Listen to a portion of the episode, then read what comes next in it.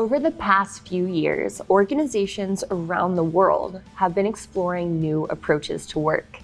While the COVID 19 pandemic ushered in a new age of remote and hybrid jobs, recently another trend has emerged the four day work week.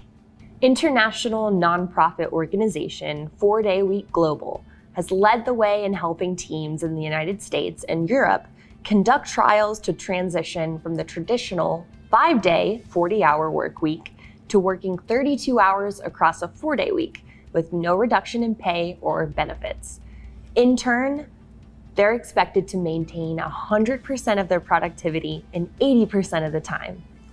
Results from the first large scale trial of the four day work week are now in, and in short, people love it. But what does it really mean for an organization to cut back to 32 hour weeks? And what are your options if that's just not possible. In this episode of HR Party of One, we'll take a deep dive into the concept of the four day work week, from historical content to the future of work. By the end, you'll have all the info you need to determine whether this model is feasible for your organization and other strategies to consider if it's not. We'll discuss the history of the work week in the United States, advantages of the four day work week, drawbacks of the four day work week, and alternatives to consider for culture and retention. Let's get started. The history of the work week in the United States. If the four day work week sounds radical, it's important to remember that the five day work week we all know so well wasn't always the norm. Across American labor history, working models have gone through three major eras. Number one, the pre industrial era. Of course, for thousands of years, indigenous Americans hunted, gathered, and later farmed across what is now the United States with no concept of standard working hours. When Europeans first arrived in the Americas, the same was true for them. Rather than dividing labor into weeks at all, most people's lives followed the ebbs and flows of busy planting and harvesting seasons and slower seasons in between. This most likely averaged out to less than 40 hours of work a week over the course of a year. Number two, the Industrial Revolution. Starting in the mid 1700s, humans began working alongside complex machines, and labor began to be more consuming as weekly hours for factory workers grew longer and longer, and most worked six or seven days. In 1850, the average work week was around 70 hours, and by 1890, that number had ballooned to almost 100 hours a week for the average full time manufacturing job. Which brings us to the Ford era, number three. In 1926, Henry Ford implemented the 40 hour, five day work week in his automobile factories and also standardized higher wages for his workers. Labor activists were organizing for better conditions during this time, but a bigger factor for Ford was productivity. He realized that his workers were more productive and made fewer mistakes if they got enough rest. And by paying them a fair wage, more of them were able to afford to buy their own Model T cars, increasing his profits in the long run. In 1938, the Fair Labor Standards Act codified the 44 hour work week which was decreased to 40 a few years later, largely influenced by Ford's trend setting change. So, with all these changes over the centuries, is the four day work week next? Let's take a look at some of the factors to consider. Advantages of the four day work week. It's easy to imagine some of the pros of this trending work model for employees. Who doesn't want to work less for the same pay and benefits? But there are three major advantages for your organization as well. First up, a low cost benefit. In an uncertain economy, many organizations are cutting back on benefits to save money. But a shorter week has very little direct cost to the organization. And so far, most of the trials have been successful at keeping up full productivity on the abbreviated schedule. Offering this model might help you recruit top talent without having to inflate salaries or spend money on pricey perks. Number two, a more diverse team.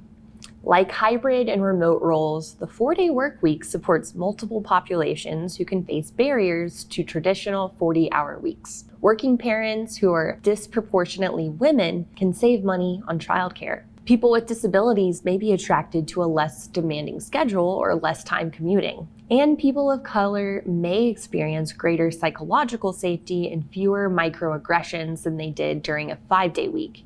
If you're interested in learning more about psychological safety and how to foster it in your organization, check out our other resources on it. I'll link to them in the description. Lastly, improved retention.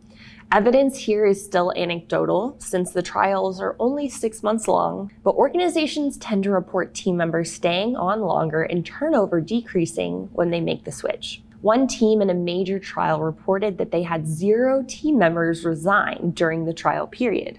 With recruiting as costly as it is, shoring up your retention initiatives can save big money in the long run. Drawbacks of the four day work week. As the rave reviews pour in, it's important to keep a balanced perspective. No work model is perfect, and the four day work week does introduce some special challenges your organization will have to consider and wrestle with if you decide to make the shift. Accommodating hourly workers. Non exempt employees who are paid hourly add an extra level of complexity to the situation. You may have to give them all 25% hourly raises, but then what happens to your bottom line when they get overtime? Balancing the change between hourly and salaried employees might end up being more trouble than it's worth. PTO management. Similarly, you'll have to figure out how to handle paid time off, especially during the transition. Will PTO accrual change with the new model? How will you account for time already earned when you make the switch? It's hard to make everyone happy, and messing with your team's PTO could touch a nerve or even open you up to a potential lawsuit. Scheduling challenges. If your company operates in the service industry, where turnover is especially high, you may already be open seven days a week. Cutting back weekly shifts from five to four could exacerbate a difficult staffing situation and force you to adjust your hours, potentially losing customers. Busy season. Here at BerniePortal, Q4 is by far our busiest time of the year. For some industries, that time might be summer or tax season or back to school. Whenever it is, if your organization makes its biggest progress during the busy season, it might be unrealistic to implement shorter weeks all year long. Potential for burnout. Giving employees every Friday or Monday off is designed in part to avoid burnout, but in the long term, it could actually cause some team members to burn out. When the new work schedule smell wears off, some employees may struggle to keep up with the faster pace during their shorter weeks and burn out sooner. Alternatives for culture and retention. So, what can you do to get the benefits of a four day work week without totally turning your work model upside down? It depends on why you're looking for a change, but there are several options your organization can try if you want to recruit top talent, boost retention, increase flexibility, and reduce burnout on your teams, all for almost no cost to your bottom line. Let's take a look. The 410 model if you can't commit to the full 32 hour week policy, but still want to give your team more freedom, there may be a middle ground. What about offering employees the option to work four 10 hour days rather than five 8 hour days? Or even four 9 hour days, which could come out to 36 hour weeks. In either case, they'd get the advantage of longer weekends without you having to lose a full 8 hours each week per employee. No meeting day. One commonly cited cause of burnout is teams having too many meetings to get their own work done.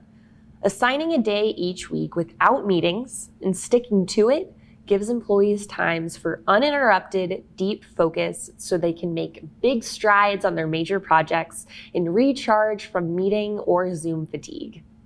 Summer Fridays doesn't have to be summer, but picking up a period during your slower season to offer either Fridays off or half day Fridays can boost morale and show employees you recognize how hard they've worked when business was busier, a powerful recruitment and retention tool.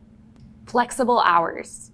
To the extent it's reasonable for your organization, consider letting team members control when they work. Offer the option to come in earlier or later, shorten or extend lunch, or work from home when possible.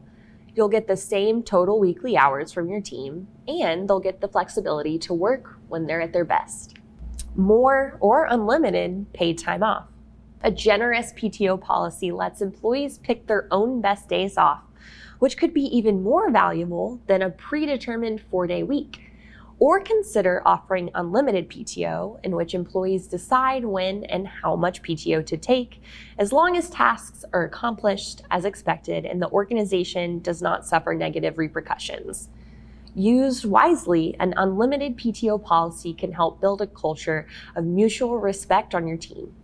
If you want to learn all of the best tips and tricks for building a great PTO policy, check out our BernieU course, Paid Time Off Tutorial How to Build and Audit a Great PTO Policy. I'll link it in the description. Overall, what teams seem to want most today is flexibility and autonomy. So we recommend you offer as many options as you can. In this episode, we've covered everything you need to know about the four day workweek trend.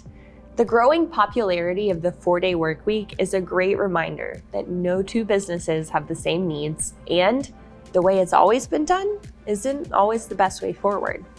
Whether or not decreased hours are right for your organization, it's crucial for HR pros to keep innovating how they support their people in order to build vibrant, diverse teams that align with both the company's goals and the future of work. As always, remember that your role is as strategic as you make it.